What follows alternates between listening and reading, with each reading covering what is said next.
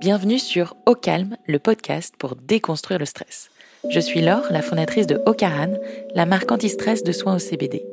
Nous avons créé ce podcast car une personne sur deux est touchée par le stress en France, et vous en faites sans doute partie.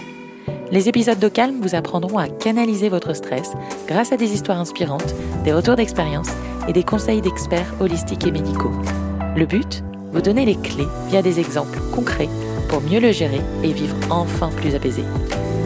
Ça commence dès maintenant et c'est au calme. Aujourd'hui, je rencontre Cathy Closier, serial entrepreneuse depuis 20 ans dans l'un des secteurs que je trouve les plus stressants, la restauration. Si vous n'avez pas encore entendu parler de son dernier succès, Season, je vous invite à aller jeter un coup d'œil à la carte de celui qui fut l'un des premiers restaurants LC à Paris et qui est suivi aujourd'hui par près de 100 000 personnes sur Instagram. Dans cet épisode, Cathy raconte son ascension fulgurante après une année à New York, son parcours fait d'heureux hasards, de rencontres impromptues et d'une sacrée dose de résilience et de travail acharné. Celle qui incarne la réussite se livre aussi sur ses coups durs professionnels, le dérèglement émotionnel, la façon dont elle équilibre sa vie et son plus gros stress aujourd'hui, ses enfants. Bonjour Cathy, je suis vraiment très heureuse de te recevoir sur ce podcast au calme. Cathy, tu es serial entrepreneuse, tu as monté plein de restaurants, de cafés différents, on va les lister évidemment. Été très impressionnée par le parcours et la rapidité avec lequel tu as réussi notamment à développer Season, qui est un peu la tête d'affiche aujourd'hui de, de, tes restaurants. J'ai appris à te connaître grâce à Irène Olzac, qu'on a eu sur notre tout premier podcast. à la fin, j'ai une question qui revient tout le temps maintenant, qui est quelle est une personne qui t'inspire par son courage, sa capacité à relever des défis stressants? Et Irène t'a cité de manière très spontanée. D'accord. Du coup, j'ai vraiment hâte. J'aurais le droit de la citer parce que j'aurais tu peux renvoyer la balle. ouais, donc j'ai envie de comprendre comment tu arrives à mener tous ces projets de front, l'équilibre vie pro vie perso, est-ce que ça existe vraiment mhm. dans le métier de la restauration? Est-ce que c'est souhaitable après tout? Et pour commencer, est-ce qu'on pourrait faire un petit peu ton parcours? Comment es-tu tombée dans la restauration? Alors, bon, bonjour, merci de me recevoir. Déjà, je suis très contente d'être là. Euh, alors, j'ai 47 ans déjà, deux enfants. Euh, donc, ça fait 20 ans que je fais de la restauration maintenant. Euh, mon parcours n'est pas du tout issu de la restauration. Euh, j'ai fait une école de mode, euh, l'ISEM, qui est euh, la partie marketing de S-Mode. Et en sortant de cette école, j'ai eu une expérience dans un bureau de presse euh, qui s'est très mal terminé. et euh, j'ai ensuite euh, cherché du travail, envoyé, je dis toujours, j'ai quand même envoyé 250 CV parce que ça, ça m'a marqué. et j'ai pas eu d'entretien, rien du tout. Donc j'ai fini par trouver un petit boulot dans la restauration. Euh, pour pas rester inactif parce que c'est y a rien de pire que d'attendre euh, la réponse euh, ou la demande d'entretien etc. Donc au départ c'était vraiment reprendre une activité, rester active pour pour être opérationnel si j'avais des entretiens etc. Et, et voilà c'est comme ça que ça a commencé en tous les cas. Et pour comprendre la mode c'était une passion et tu as mis de côté cette passion parce que tu dis en fait il y a eu des désillusions c'était plus un secteur qui t'intéressait ou c'est vraiment le, le job que tu avais pris au début qui t'a un peu déçu euh? Alors c'était une vraie passion, euh, puisque c'est... Euh, euh je, je, je, ne... J'arrive même plus à me souvenir euh, l'âge que j'avais quand j'ai décidé euh, de faire ça. Je sais juste que c'était en sortant d'un magasin de vêtements que j'ai dit à mes parents que je voulais ouvrir un magasin comme ça. Euh, avec les années, ça s'est ensuite transformé en je veux ouvrir une chaîne de magasins. Et euh, donc j'ai rencontré euh, quand j'étais au collège, euh, non au lycée, euh, des gens euh, pour savoir quelle école je devais faire pour pour faire ça. Euh, donc on m'a conseillé, c'est là où en fait on m'a conseillé plusieurs écoles. Je suis allée faire les portes ouvertes des écoles. Euh, j'ai choisi l'ISEM. Du coup, je suis allée euh, à la banque faire mon, mon crédit étudiant. j'ai fait cette école. Enfin, c'était vraiment pour moi je, je, oui, j'avais une idée euh, très claire de ce que je voulais faire. Et très ambitieuse parce que tu dis directement ouvrir une chaîne. Ouais, c'est ouais. chose. Et ça, je, je, je, peux pas dire d'où ça vient. C'est, euh, euh, enfin, quand je dis, enfin, je me rappelle euh, de certains moments, mais je, je peux pas te dire pourquoi. Je, je, quand j'ai eu des discussions avec mes parents euh, là-dessus, ils m'ont toujours dit que j'avais un caractère euh, où j'étais euh, dans l'action. mon père me disait toujours, tu arrivé à l'adolescence, tu nous faisais toujours très peur parce que quand tu nous disais, par exemple, bah, je vais passer, j'ai envie de passer mon permis de conduire, bah, tu avais déjà été t'inscrire. quand tu nous disais, je vais prendre un studio à Paris pour faire mes études, tu avais déjà trouver le studio. Euh, donc, euh, donc euh, mon père m'a toujours dit, en fait, la, rapidité pouvait être inquiétante pour des parents. Entreprenantes, entrepreneurs et entreprenantes. Mm. Donc voilà. Après, mes parents ont été dans l'hôtellerie. donc est-ce que c'est ça qui m'a inspirée? Je sais pas parce que c'était plutôt la seule partie qui a pu me faire peur, parce qu'ils ont eu un parcours hyper compliqué. Euh, on a tout perdu à un moment donné et tout. Ils ont, ils ont euh, frôlé la faillite. Enfin, ça a été euh, vraiment très très dur. Donc, je suis pas sûre que ce soit ça qui m'ait inspiré. Je pense que même à un moment de mon parcours, juste avant de passer le cap de mon premier restaurant, la seule chose qui pouvait me faire réfléchir, c'était ça. C'était que je me disais, est-ce qu'il y a la malédiction? Oui, tu vas revivre cette faillite. Euh, et, euh, voilà, après, je pense que ça m'a aidé à. Hum, je suis très rapide, mais je suis très réfléchie. Donc, euh, je pense que ça m'a peut-être appris à être un peu plus réfléchie. même si voilà, j'ai eu, je suis tombée plusieurs fois.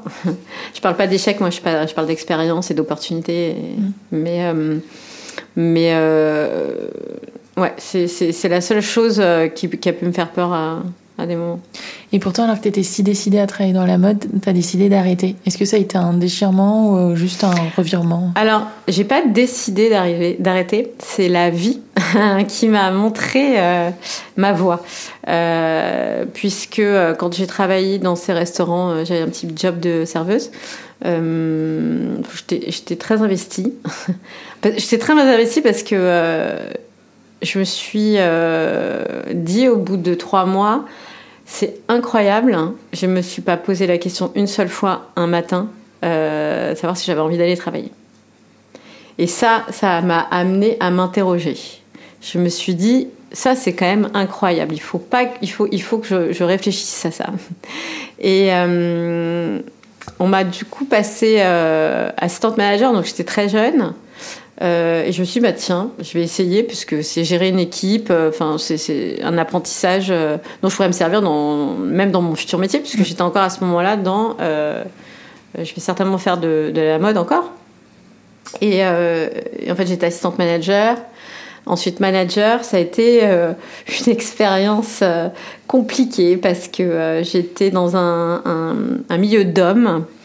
j'étais une très jeune femme. Euh, j'avais des deux boss à l'époque euh, qui n'ont pas été tendres, euh, qui m'ont beaucoup bousculé.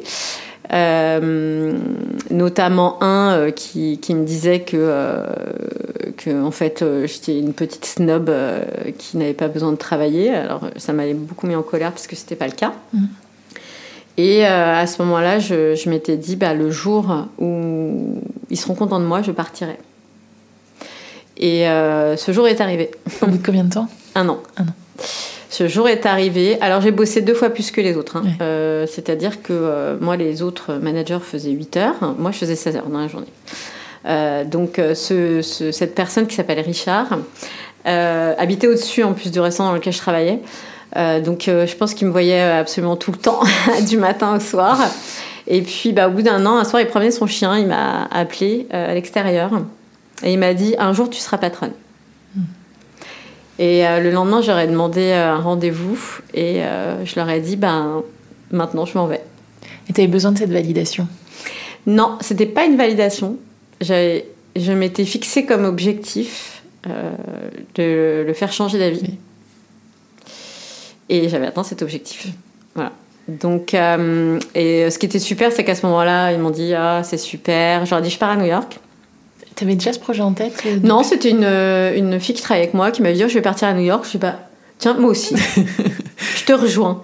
Et euh, je connaissais pas, hein, je connaissais pas du tout cette ville ni rien. Et euh, il s'est avéré qu'elle a décidé de pas partir. Et moi, j'avais déjà dit, du coup, à, à, Richard et Jean-Claude, donc mes deux boss de l'époque, que je partais. ils m'ont dit c'est super, t'as raison, pars, ça va être une super expérience. pour toi, c'est génial. De toute façon, tu auras toujours ta place avec nous. donc, bah, j'ai quand même décidé de y aller puisque je, enfin, ça moi, c'était dans ma tête, c'était clair. Donc, je suis partie à New York. Sans boulot, sans contact sur place? Non, euh, je suis partie. Alors, euh, donc je vous rappelle mon âge, 47 ans, je, vais parler en francs. Donc j'avais, j'avais 3000 francs. Ça, je me rappelle, j'ai l'impression d'être. Euh, genre, j'étais tranquille. ouais, t'as pas de stress à ce moment-là. Ah non Non, j'ai de l'excitation. J'ai aucun stress. C'est-à-dire que je me dis à ce moment-là. alors, au milieu de tout ça, il y avait une rupture amoureuse. Euh, et je me suis dit, c'est génial, je vais partir loin de cette personne toxique. Euh, et, du coup, je me suis dit, ah, je vais arriver dans une ville que je connais pas, je vais rencontrer plein de monde, je vais découvrir plein de choses, ça va être très excitant, puisque finalement, ça faisait un an que euh, j'avais une petite routine. Euh, c'est un, peu compliqué à vivre pour moi, la routine. Et, et c'était. Je pense qu'au fond de moi, c'était pas la vie que je voulais, quoi. Et tu avais confiance dans le fait que tu étais capable de retrouver rapidement du travail là-bas je pense pas. Je pensais pas. pas. Non.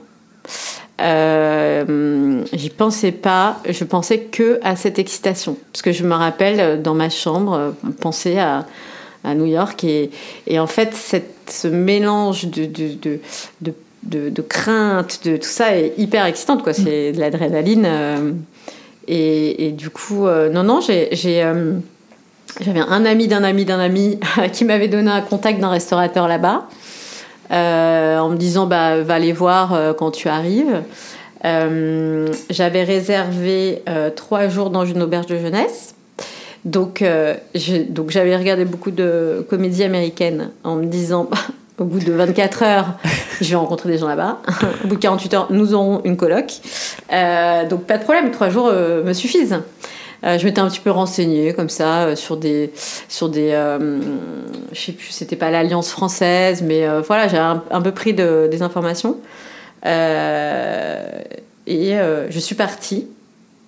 Je me rappelle de, je me rappelle de mon arrivée, mais dans tous les détails. je suis arrivée de nuit. je me rappelle la vision de la ville. Euh, la sortie de l'aéroport, euh, j'avais euh, décidé de prendre un bus. J'ai très vite changé d'avis en me disant je vais me payer un taxi, ce sera plus sûr. je suis arrivée dans cette auberge de jeunesse. je suis tout de suite essayé d'acheter une carte de téléphone. Pour, je comprenais rien d'ailleurs à la manière dont ça fonctionnait. je suis arrivée dans ma chambre et là, là c'était pas facile. Ouais. La chambre était euh, comme une cave avec des barreaux. Euh, euh, c'était un peu glauque. J'appelle mes parents et, et, là, j'ai envie de rentrer. J'ai vraiment envie de rentrer. Mais ma mère me laisse pas parler, tout ça. Donc bon, je passe la nuit. Je rappelle mes parents le lendemain. J'avais pas défait ma valise. Je me dis, je vais repartir à l'aéroport. Je, je sais pas. Le, je, me suis sentie euh, tout d'un coup euh, pas, euh, pas, place. Ouais, pas bien. Qu'est-ce que je suis en train de faire, etc. Et, et, ma mère me dit tout de suite, ma mère est originaire de, du sud, enfin de Monaco, et me dit c'est incroyable. J'ai croisé une amie que j'avais pas vue depuis 20 ans. elle m'a expliqué qu'on avait un ami en commun qui était installé à New York. Elle m'a donné ses coordonnées. Je voudrais que tu l'appelles. Euh, ça me rassurait de savoir que tu as un contact là-bas au cas où il se passe quoi que ce soit et tout ça. Donc, euh, bon, je dis rien et, euh, et, je pense contact. Et je me dis, bon, te laisse pas abattre, va te promener, parce que j'avais tout ce que les gens disent de New York, la ville est incroyable, l'énergie de cette ville. Bon, bah, je me dis, je vais aller prendre l'énergie de cette ville, ça va me, voilà, me rebooster. Euh, sauf que c'était euh, Thanksgiving. Donc je me suis baladée dans une ville morte. voilà, donc euh, j'ai marché, j'ai beaucoup marché en me disant, bah, je dois pas être dans le bon quartier. j'ai beaucoup marché, mais, mais non, c'était mort. J'ai fini par appeler ce monsieur qui m'a dit où tu es, etc. etc. Il m'a dit, je viens te chercher demain. Il y a un studio dans mon, dans mon immeuble qui est alloué. mais j'ai un peu peur. je voudrais bien que tu le vois avant. Je dis bah ça m'arrange, mais il me dit oui non. Avant que tu me dises, je préfère t'emmener visiter parce que c'est vraiment petit, etc. J'avais un peu peur de, de ce qu'il allait me montrer parce qu'il a vraiment l'air inquiet. Et euh, donc là, je me retrouve dans un, petit immeuble sur Madison Avenue, juste à côté de Central Park.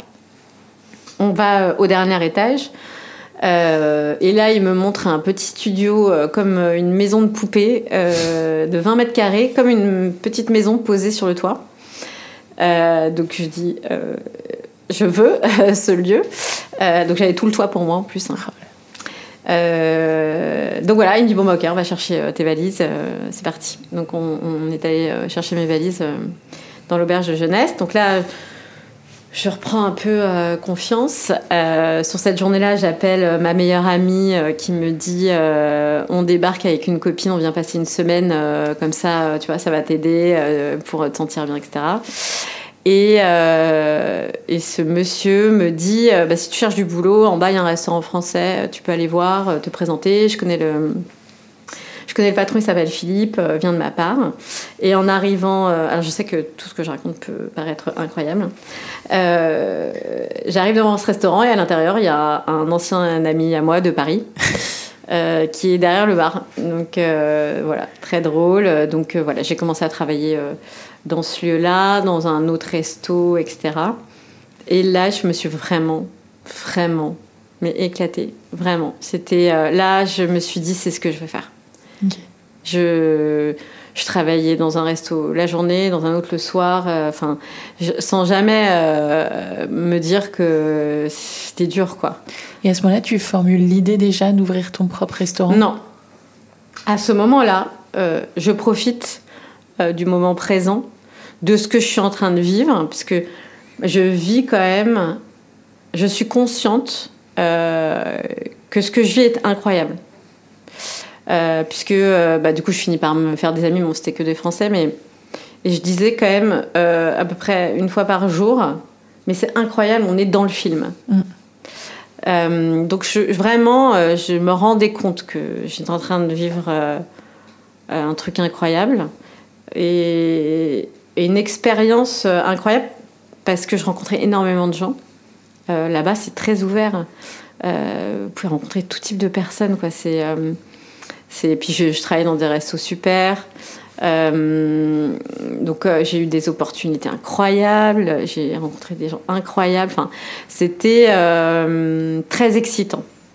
En fait, c'est ce que j'aimais là-bas, c'était de, de me réveiller et de me dire qu'est-ce qui va se passer. T'es resté combien de temps à New York? Je suis restée un an. Et euh, à la base, euh, parce que quand on, vit comme ça une, une expérience euh, d'expatrié, finalement on a envie de continuer un peu parce que c'est, on a envie de continuer à découvrir des choses, des gens et tout ça. Et du coup, je m'étais dit, je vais, je vais faire New York, et peut-être j'irai un peu à Miami, puisque à, à l'époque j'avais des amis du coup qui étaient là-bas, j'y allais tous les 15 jours et euh, où j'irais ailleurs. Euh, à l'époque, c'était aussi au Costa Rica, tout ça. Donc, euh, je m'étais pas, j'avais pas de plan. mon plan, c'était de profiter et de d'emmagasiner tout ce que je vivais. Et puis, un soir, je travaillais dans un des restaurants qui s'appelle Le Charlot. Et qui passe la porte du Charlot? Richard, mon ancien boss de l'Indiana. Incroyable. Euh, on saute dans les bras. Euh, moi, je me dis, mais c'est pas possible, il savait que j'étais là. Non, pas du tout, c'était un pur hasard. Et je dis, mais c'est incroyable à New York, enfin, le nombre de restaurants qu'il y a. Et, euh, et c'est marrant parce que du coup, j'avais sauté dans les bras alors que c'était mon ancien boss. on n'avait mm. pas cette relation du tout. Mais voilà, spontanément. Et puis, il me dit bah, Qu'est-ce que tu fais? Viens dîner avec nous. Il était avec Nicolas, son mari viens dîner avec nous demain, etc. Je dis ok, d'accord. Euh, donc me voilà le lendemain, alors très stressée euh, en revanche, hein, parce que je vais dîner avec mon ancien boss. Euh, donc j'étais un peu voilà. Et puis ça se passe super bien. Il me demande un peu de, raconter mon expérience. Donc entre temps j'avais une expérience dans un dans un concept store qui voulait m'embaucher en tant que directrice générale qui, était, qui voulait me faire faire mes papiers, etc. Bref, que j'avais arrêté, parce que finalement, je m'étais rendu compte que je préférais rester dans mes restaurants. De nouveau. voilà. alors que c'était le boulot de ma vie, hein. c'était le boulot de mes rêves qu'on m'avait proposé. Mais je me sentais pas bien. Donc j'ai décidé de retourner dans, les restos. Et quand tu dis je, je me sens pas bien, ce, ce feeling, cet instinct, ouais, tu le ressens comment? Ouais, c'est physique je, à ce moment-là, euh, je reconnais pas encore. Euh, avec l'expérience que je reconnais maintenant. Ah, c'est, euh, très physique, quoi. C'est, c'est un nœud, euh, c'est une oppression, c'est, c'est de ne pas se sentir détendu, à sa place, de ne pas me sentir moi-même, en fait. Vraiment, j'avais, je voyais en plus tellement euh, la différence entre les moments où j'étais au restaurant et les moments dans ce lieu. Et je, me disais, mais c'est pas possible, pourquoi tu n'es pas euh, comme tu es dans un restaurant? C'est très bizarre comme euh, sensation. Et finalement, au départ, je pensais que c'était moi. et après, je me suis dit, non, bah, c'est juste parce que je suis pas à ma place. ça, j'ai réalisé. et en fait, c'est marrant parce qu'à partir du moment où je me suis dit, ok, tu vas arrêter, euh, alors que c'était franchement incroyable d'arrêter ce poste, j'ai immédiatement senti le soulagement. Donc je me suis dit, ok, c'est. Cherche pas, ne, lutte pas. C'est dans le corps. non, c'est dans le corps, c'est, il faut pas lutter contre ça. Et, euh, et du coup, j'explique ça à Richard. Et je lui dis, bah voilà, donc c'était ça, euh, on faisait mes papiers, je pouvais rester. j'avais mon diplôme, j'avais fait traduire mon diplôme. Enfin, et euh, il me dit ok. Et il me dit mais du coup qu'est-ce que tu veux faire? Et là sincèrement, je le dis toujours, je ne sais pas pourquoi à ce moment-là j'ai dit ça parce que je n'y avais même pas réfléchi avant. Je lui dis bah je ouvrir mon restaurant à Paris. Il m'a dit ok, rentre, on va t'aider. Au, au, culot. Au culot. Mais je sais pas pourquoi je lui ai dit ça à ce moment-là. Parce que j'ai pas réfléchi, parce que moi j'étais déjà à Miami, au Costa Rica et, peut-être euh, ailleurs. Euh, donc, euh, je, sincèrement, je peux pas expliquer.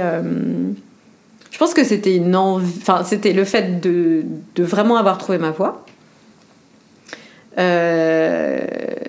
peut-être que inconsciemment c'était mon objectif, mais c'était pas l'objectif immédiat en tous les cas.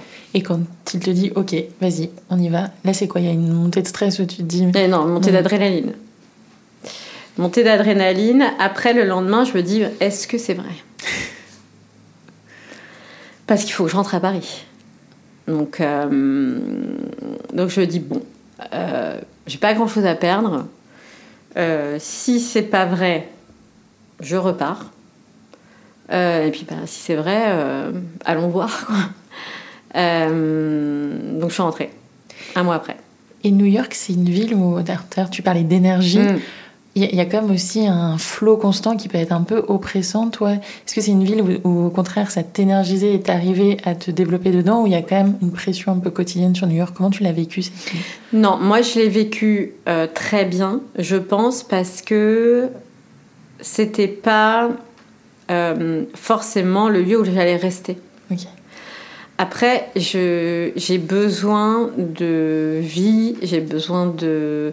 Moi, j'ai besoin de bruit, j'ai besoin de monde. Euh, j'aime être euh, isolée dans des endroits calmes, mais pas longtemps. Voilà, j'ai besoin euh, de. moi, c'est plutôt le contraire. J'ai besoin d'être dans une ville pour me détendre. Je sais, ça peut paraître bizarre. Parce que je sais que j'ai une amie euh, journaliste qui me disait euh, Donc, toi, si tu veux te détendre, tu vas où? Je dis Bah, New York. Voilà. tu te ressources dans ces endroits-là. Oui, parce que j'ai euh, cette impression de liberté. moi, c'est un sentiment de... qui m'apaise. Qui Et la liberté dans New York, pour toi, elle est liée à l'anonymat ou non? Pas du tout. Non. Euh, elle est liée à. Euh, c'est effectivement une ville euh, où tu ressens que tout est possible. Du coup, ça donne une certaine liberté, puisque en termes de créativité, il n'y a pas de limite. Mmh. Moi, c'est là-bas que j'ai appris à raisonner comme ça, à ne pas me mettre de limites. Jamais. Jamais, jamais. Donc c'est, quand j'y vais, je reprends un espèce de shoot de, de, de, de, cette énergie, de cette liberté, de créativité. Euh, tu vois, c'est. c'est euh, ouais, moi, je, je, j'aime euh, être dans des villes pour me, pour me détendre. J'aime bien être seule aussi. Parce que finalement, si j'ai du stress, ça me, ça me détend. Et quand tu dis que tu aimes être seule, est-ce que du coup tes restaurants, tu les as montés seule après ou tu t'es entourée quand même? Alors, j'ai euh, du coup euh, ouvert mon premier restaurant euh, aidé par, financièrement par Richard et Jean-Claude. alors, c'était vraiment une aide financière. Hein. ils ont été aussi en soutien moral. mais c'est vrai que j'étais seule sur le terrain, vraiment. Alors c'est euh, très stressant euh, au mm. départ, bah, surtout que moi tout s'est passé très très très vite. Euh, j'ai pas eu le temps de réfléchir, ce qui est pas plus mal, je me dis aujourd'hui. C'était mieux. Peut-être j'aurais pas fait sinon. ça a été,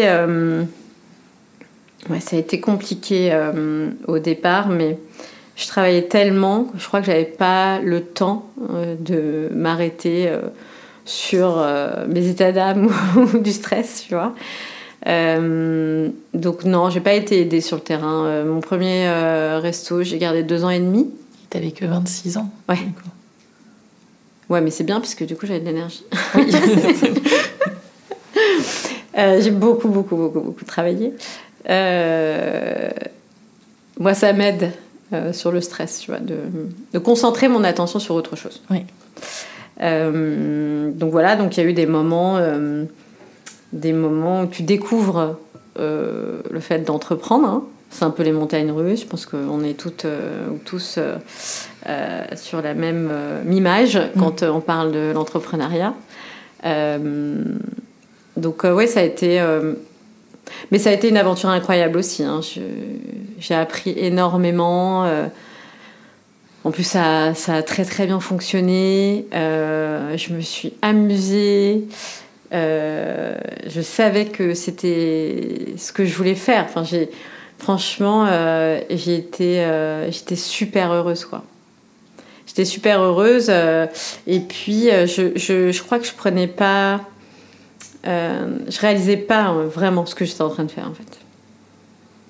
j'étais dans l'instant présent, à gérer l'instant présent. Euh, et, c'était quelque chose d'incroyable. Et ces restaurants-là, ils sont restés entre guillemets euh, uniques jusqu'à ce que tu arrives au concept de season. Mm. Qu'est-ce qui a fait qu'à un moment, tu es revenu un peu à ton ambition mm. quand tu étais jeune de dire je vais faire une chaîne? Alors, déjà, moi je le vois, je n'ai pas euh, entrepris season comme une chaîne. quand j'ai ouvert season, déjà, c'est ce que j'ai mis dedans, c'était clairement tout est inspiré de, de mon expérience là-bas, de la manière de vivre euh, là-bas, de ce qui me manquait euh, euh, aussi quand je suis rentrée. donc ça faisait très longtemps que j'avais ce projet, mais à chaque fois que je visitais un lieu et que je décidais d'acheter un lieu, c'était jamais le bon moment et le bon endroit pour ce, ce type-là. Euh, puisque j'essaie toujours de m'adapter euh, à l'environnement, à la clientèle, euh, etc. Et en fait, quand on m'a proposé le local de Season, c'était une évidence. Là, je me suis dit, ok, là, c'est là. Vraiment. moi, je ressens les choses physiquement. maintenant, je sais que c'est lié aux émotions, etc. Mais donc maintenant, je sais détecter quand je pense que c'est la bonne idée. Mm. physiquement, il se passe des choses. Et hum, j'avais cette très très forte intuition. Donc j'ai vraiment, euh, ça a été dur ce projet parce que le lieu, euh, c'était très dur. Et, hum, j'ai eu très peur. Alors que j'avais pas, jamais eu le temps d'avoir peur.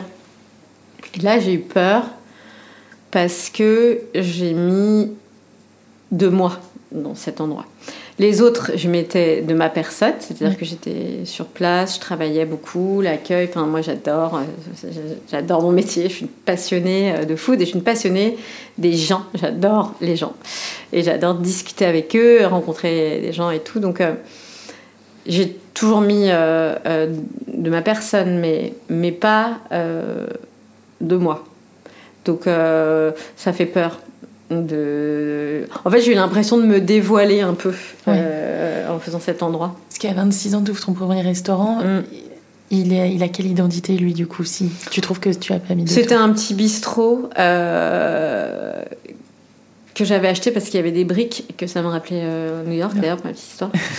Euh, mais voilà, c'était un petit bistrot un peu inspiré de l'ambiance américaine des petits bistrots là-bas, tu vois. Mais voilà, c'était. Il n'y avait rien. Puis enfin, quand j'y pense maintenant, tu vois, il y avait euh, c'était pas abouti. Euh, ouais, c'était pas abouti quoi. Avec quatre plats à la carte, hein, dont une assiette de charcuterie, une assiette de fromage, tu vois. Donc, euh, et c'était, c'est plus un bar, tu vois, où tu viens boire une bière, un cocktail. voilà, moi j'étais là, c'était voilà une atmosphère, mais mm. il n'y avait pas d'identité précise ou. Et ce restaurant, tu vas le garder combien de temps? Deux ans et demi. Deux ans et demi, là tu te relances dans un nouveau projet. J'ai vendu, j'ai ouvert le café crème. Ouais. Euh, là, le café crème, là c'est un petit peu plus abouti sur ce que je veux faire, c'est que je veux faire des hamburgers. Euh, comme ceux que j'ai mangés à New York. Donc euh, c'est un peu le début mm. de tout ce qui est burger et tout ça. Maintenant c'est devenu un classique, mais là c'est un peu le, début. donc Là, c'est un peu plus abouti, mais c'est vraiment euh, légèrement abouti quand même. C'est juste une idée de, carte, mais le lieu a rien d'exceptionnel. D'ailleurs, c'est ce que je dis toujours à mes équipes. Euh, je disais, le lieu n'a rien de particulier. La carte n'a pas forcément quelque chose en particulier. Donc, il faut tout miser sur l'accueil. Donc, j'étais très, très à cheval sur euh, mon équipe et, l'atmosphère. C'était très important pour moi. Le meilleur compliment euh, qu'on pouvait me faire, c'était euh, oh, je me sens comme à la maison. Mm. c'était ce que je voulais. Qui est un peu le cas chez Season. Hein. Bah, ça, ça me touche encore plus parce que j'y suis moins et tout, mais. Euh, mais Avec une très belle déco. Tout le monde n'a pas une aussi belle déco chez soi, mais en tout cas, il y a ce sentiment, les, les équipes sont hyper mm. chaleureuses. Et le café crème, du coup, tu vas le garder combien de temps? Ah bah j'ai gardé 13 ans, hein, le 13 café ans. crème. Ouais. Vraiment. D'ailleurs, je pensais pas le vendre un jour, mais, euh, voilà, ça s'est fait comme ça. Euh, j'ai ouvert le Café Rouge. Euh, je crois que ça faisait deux ans et demi qu'il y avait Café Crème. là, c'était un cauchemar. Mais vraiment un cauchemar. c'était horrible. c'était la, première. je crois que c'était la première fois où j'ai pas. Euh, en fait, j'ai pas écouté mes intuitions. Euh, maintenant, je fais très, très, très attention. Euh, et ça a été un cauchemar pendant 5 ans et demi. J'ai failli tout perdre. j'ai très très mal vécu cette période. je crois que je pleurais tous les soirs. j'ai maigri, on me voyait plus. C'était c'était très très dur, vraiment. Quand tu dis j'ai pas écouté mon intuition, mm. que, tu peux m'expliquer concrètement euh En fait, quand on a, euh, quand j'ai signé entre le compromis et, euh, la vente, il y a eu à un moment donné un problème. je pourrais même plus expliquer lequel, mais administratif. bon, il y avait une, discussion un peu tendue entre mon avocat et, et l'avocat du vendeur.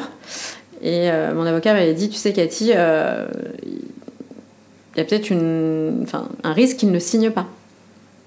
Et au moment où il me dit ça, je me rappelle que je ressens ce soulagement.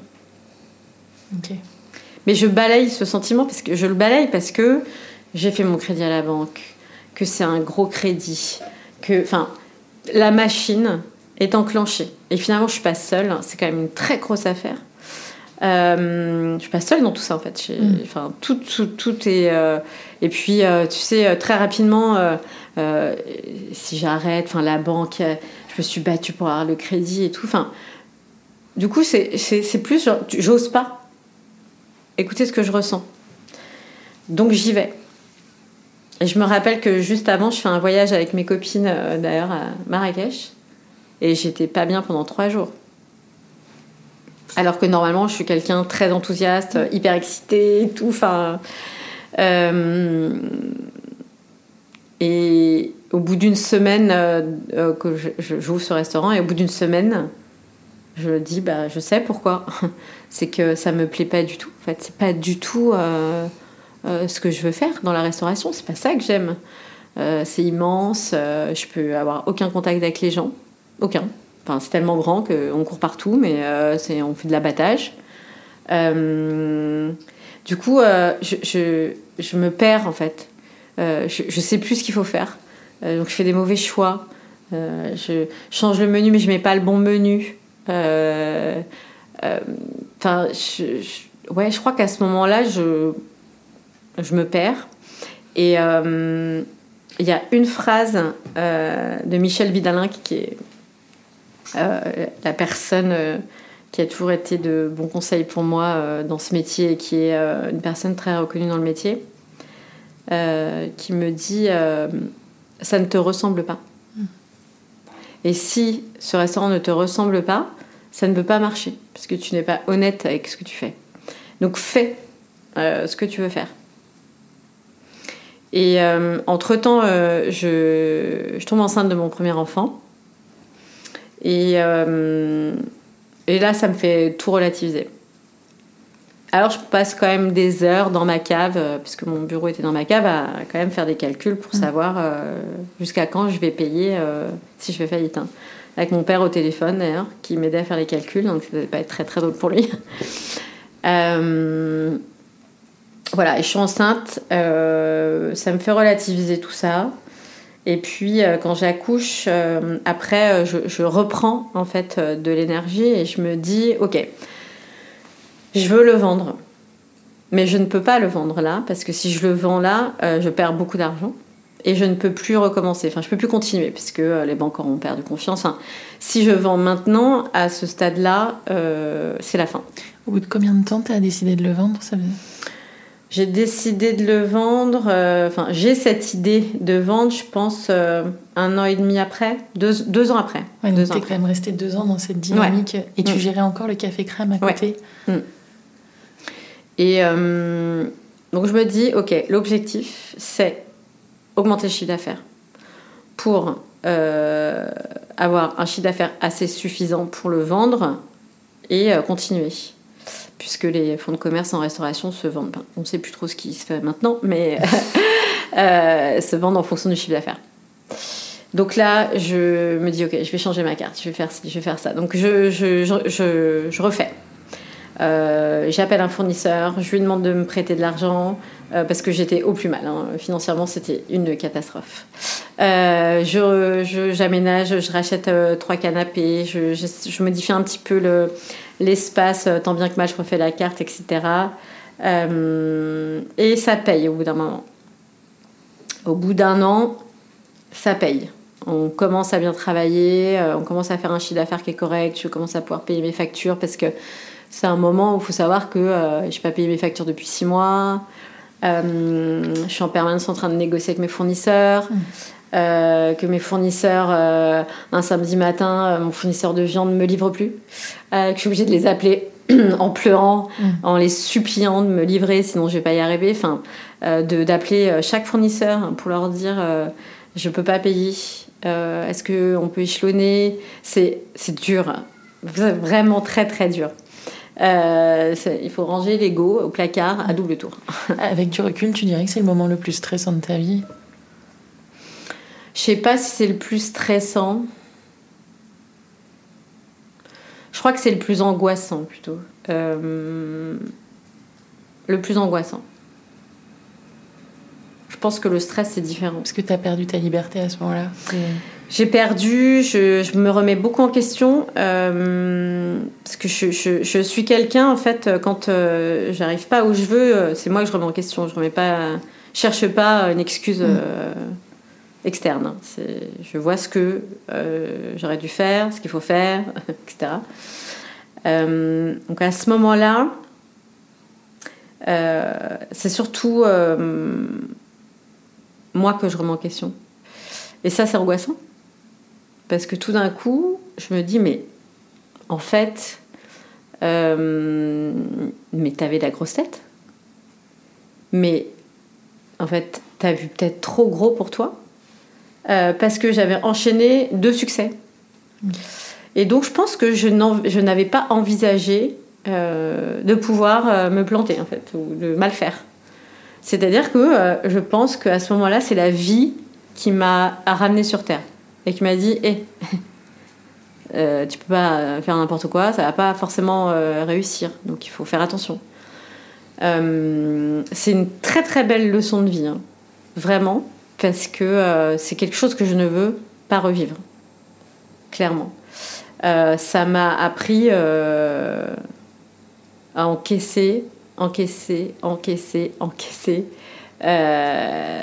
tout le temps. Donc c'est finalement en fait euh, pour moi le stress c'est lié à une situation ponctuelle euh, où tu as un coup de stress. Euh, là, c'est quelque chose qui dure 5 ans. Oui, tu vois, donc c'est pas du stress. En fait, c'est c'est vivre dans l'angoisse permanente de savoir si tu vas y arriver. Donc, enfin, si tu vas réussir à, à, sauver les choses surtout. Et, et finalement, finalement, euh, j'y arrive. Et, euh, et je me dis au moment où j'y arrive, ok, bon, je vais le vendre. Et là, je tombe enceinte de mon deuxième. Euh, et puis, ma bonne étoile fait que un mois avant d'accoucher de mon deuxième, je réussis à le vendre. Ah. Et là, j'en ai des frissons quand je, quand je le dis. Et là, à partir du lendemain matin de cette vente, tous les matins, je me réveillais et tous les matins, au moment où tu sais, où ta première pensée, ma première pensée c'était je l'ai vendu. Et c'était le bien-être. Mais 5 ans, c'est extrêmement long. Est-ce que tu as hum, une forme de, je sais pas, séquelle, c'était un mot, mais physiquement ou intellectuellement Parce que quand on a toujours cette pression sur les épaules, ça, doit marquer. Alors moi, je pense que euh, ça m'a entraînée. Ok. Euh, c'est pour ça que je suis contente d'avoir vécu cette expérience aujourd'hui. Parce que c'est grâce à cette expérience que je suis plus réfléchie. Euh, que j'y vais pas en me disant je vais réfléchir, je vais y arriver, je vais y arriver, forcément je vais y arriver. Non, pas du tout.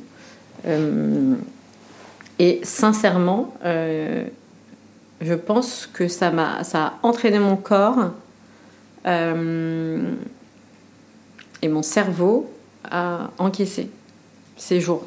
Tu vois, c'est. En fait, c'est une situation où, euh, ce que je te disais tout à l'heure, les coups de stress, en fait, ils sont en permanence. Mm. Tu en as tout le temps, tout le temps, tout le temps. Euh, donc c'est comme un sportif, je sais pas, c'est comme un boxeur, tu vois, qui prend, quand tu t'entraînes, tu prends des coups euh, je pense qu'au début, euh, c'est dur, t'as mal partout, puis bah, à la fin, euh, ça y est, tu vas t'entraîner. quoi. Et t'es arrivé à prendre du temps pour toi quand même Non, pas du tout. À ce moment-là, pas du tout. Hum, pas du tout. Puis alors, là, c'était mon instinct de survie. Là, mon, mon objectif, c'était de m'en sortir. Hein. Clairement, ça, c'était, c'était mon objectif, mais absolu. T'as réussi à te faire épauler dans ces moments-là? Il y a des gens qui ont... T'es seule dans ces moments-là. Tu es seul face à toi-même. Personne peut t'aider. Déjà, un, parce que personne n'est dans ta situation. Euh, tu peux essayer d'expliquer, mais personne ne va jamais ressentir ce que tu ressens. Euh, J'étais pas forcément entourée d'entrepreneurs, mais en plus, donc tu peux pas comprendre. Et puis, euh, c'est très compliqué. Je me mets à la place des gens euh, à l'extérieur euh, qui me voit avec deux restaurants, euh, un deuxième restaurant euh, énorme. si je leur dis je viens un cauchemar, mm. ils vont se dire mais un cauchemar de quoi? Enfin. Café Crème il est blindé, les gens ils pensent que c'est blindé, donc ils pensent que tu es blindé. tu vois, enfin, c'est impossible d'expliquer. et moi j'ai très tôt compris que euh, on était seul. Personne ne peut t'aider dans ces moments-là. Il n'y a que toi qui peut t'aider. Euh, tu peux être entouré de gens qui te soutiennent, mm. euh, d'une épaule, d'une écoute, mais puis c'est très c'est compliqué de se plaindre aussi, tu vois. C'est pas dans ta culture. Bah, j'ai- j'ai- j'ai- j'aime pas me plaindre. Et puis je me suis rendu compte euh, aussi, euh, ça je me rends compte beaucoup au- encore aujourd'hui, euh, c'est que dès que j'essaye beaucoup quand même maintenant de pas cacher ça et aux gens qui m'entourent de dire mais c'est pas facile tous les jours hein.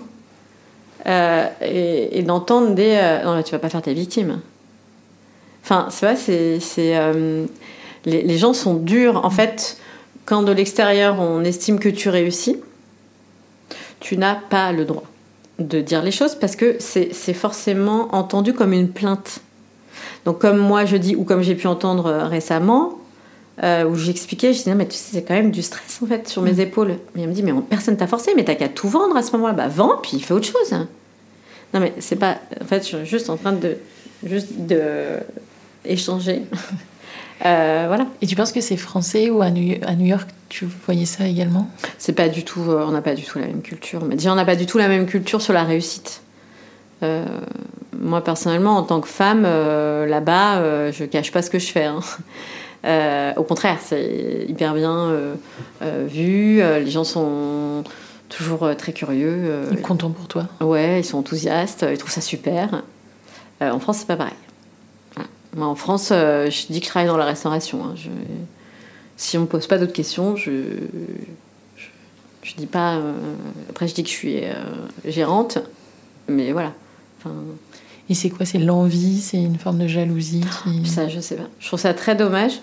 Je trouve qu'il y a plein de mentalités là qui changent quand même sur, sur le fait d'entreprendre, tu vois, parce que moi j'ai beaucoup de. Pas que des jeunes femmes, euh, même si c'est principalement des jeunes femmes qui, euh, qui viennent vers moi pour avoir des conseils ou euh, euh, partage d'expérience, etc. Tu vois, donc, et qui sont. c'est hyper touchant. Enfin, moi je suis très, très, très touchée des messages que je peux recevoir sur Instagram. Je trouve ça. en fait, je trouve ça hyper généreux de la part d'une femme qui complimente une autre femme sur le parcours et tout. Je trouve ça. Moi, je trouve ça hyper bien.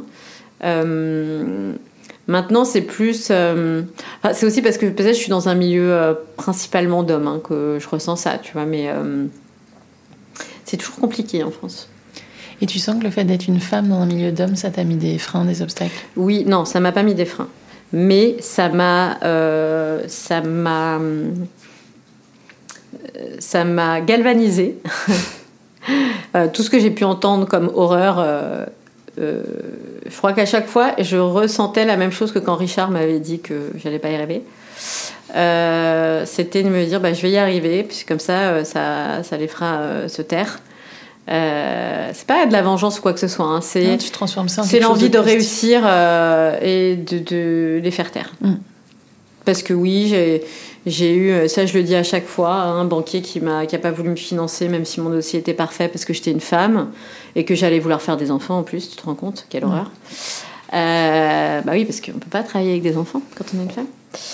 Euh, donc, euh, donc voilà, c'est pour faire taire. euh.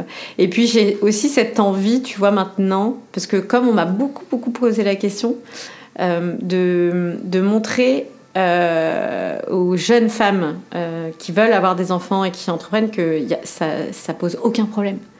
Ça ne pose aucun problème, au contraire. Moi, je suis. euh, et, en fait, Season, je l'ai fait quand même. C'était un mois après mon accouchement, j'ai signé. Tu vois, donc ça n'empêche pas du tout. hein. Oui, parce que tu as vendu un mois avant Ouais. et tu te relances deux mois après. Ouais, en fait, on m'a appelé pour le local de Season, j'étais en train d'accoucher de mon deuxième. Tu vois, donc. euh, et. euh, je me rappelle parce que quand j'étais au téléphone avec l'avocat pour discuter, euh, mon bébé hurlait. Dans mon, j'étais en train de marcher dans le quartier pour l'endormir, pour voir cette conversation avec l'avocat. Donc je me rappelle bien. Mais donc non, alors ça m'a, ça m'a appris des choses sur moi. Ça m'a, tu dois prioriser, tu dois t'organiser. Ça c'est évident. Euh, mais ça m'a appris que j'étais du matin, alors qu'avant pas du tout. Euh, que j'étais hyper efficace le matin, ça c'était une révélation. Euh, tu vas à l'essentiel. Ouais. Ah, là, t'as plus de, ah, là, plus de temps. Ça, c'est, c'est- ça doit être efficace. Et toi, justement, qui aime parler avec les gens Mm. rencontrés, t'as dû mettre ça un peu de côté Non. ou- Non, ça non. Non, j'ai j'ai dû. Euh, c'est plutôt sur des choses que je mettais du temps à faire. euh, toi, tout ce qui était le côté administratif, euh, je faisais un peu euh, lentement, euh, tout ça. euh, euh, où je traînais un peu avant d'aller au bureau. Enfin, Mm. voilà. Bah non, là, tu, tu traînes plus. Enfin, c'est, euh, tu dois faire de 14h à 16h parce qu'à 16h, tu dois aller euh, prendre ton petit, euh, lui donner le biberon, etc. Enfin, tu vois, donc, euh, c'est, euh, c'est une gestion du temps. Euh, ça m'a appris à prioriser. Alors ça, pour moi, c'est vraiment, euh, euh, en plus, très difficile. hein, de- parce que mon, mon esprit part souvent à droite, à gauche. Très créatif. Voilà. Donc, donc non, non, ça, ça m'a appris énormément de choses. Et je pense que c'est grâce à ça que j'ai réussi sur Season, vraiment. Moi, je, je, je, je- si, si des jeunes femmes nous écoutent, c'est pas un frein. Mais vraiment, mais ça, je, voudrais militer pour ça. Vraiment. Je comprends que ça puisse être une crainte. Euh, je comprends que ça puisse être un stress. Mais, euh, et c'est pour ça que je veux partager mon expérience là-dessus. Tu comprends très très vite aussi, euh, et ça je l'avais l'ai expliqué à deux futures mamans qui ont des enfants maintenant. J'aurais dit, par contre, il faut vraiment comprendre, parce que j'ai eu ce sentiment en me disant, non, attends, moi je mets mon bébé euh, dans le berceau, et je vais au bureau, je travaille, euh, il se réveille, je lui donne un biberon, hop, je le recouche. Pas du tout. Ça, non, non, non. C'est un enfant, c'est pas une poupée, hein, donc euh, c'est pas possible. Et je dis aux, à mes proches, hein, celles qui, qui vont être mamans, je dis commence à la fin de ta grossesse à déjà t'organiser, puisque à la fin de ta grossesse, tu es fatiguée, tu dois prendre un peu plus de temps pour toi, pour te reposer, etc. Et je donne toujours le conseil de commencer à s'organiser avant sur, ok, il me faut ce temps-là, euh, aujourd'hui je le prends pour moi parce que je suis enceinte, mais après, ce sera pour mon enfant, ce temps-là pour euh, travailler, etc. Tu vois, donc euh, c'est... mais vraiment, c'est... Parce qu'il y a un stress d'organisation, parce que Mm. tu disais avant, je travaillais 16 heures par jour Ouais. parfois au début, donc ça c'est plus possible. Mm. Mais il y a aussi le stress financier de se dire, ben, en fait là si je me loupe, Mm. j'ai deux enfants à charge maintenant.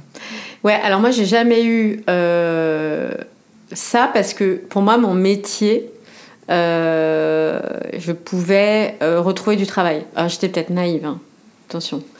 Euh, mais je, je, je me disais pas que financièrement, c'était un, un stress, tu vois. Mm. Mais ça vient peut-être de mon métier. Sincèrement, je je peux pas je peux pas juger sur autre chose. Euh, moi, j'ai toujours eu, enfin, j'ai eu cette expérience. euh, j'ai rencontré quand même, je connais quand même plein de gens à Paris euh, dans la restauration, donc je me posais pas la question. Je, je savais que j'étais susceptible un jour de, de tout arrêter et de devoir aller retrouver du travail, mais du coup, ça me faisait pas peur. Voilà, mais c'est certainement lié à mon activité aussi, tu vois. Et donc là tu te lances au carreau du temple, et c'est quand même osé, parce qu'à l'époque, euh, Ouais. il n'y avait pas tant de, Là, il y avait rien. de restos. Il n'y avait rien. Euh, et puis le carreau du temple, c'était une vieille halle euh, où on vendait des cuirs. Euh, moi, j'ai eu un coup de cœur pour, pour ce quartier. Vraiment. J'ai fait visiter Richard un samedi de pluie.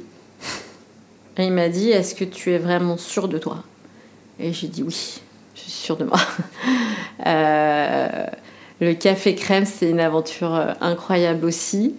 Euh, C'était long au début parce que pendant plus d'un mois, euh, le soir, j'avais pas de clients. Mais alors, par contre, j'ai, je, je- j'avais aucun doute sur le fait que ça fonctionne.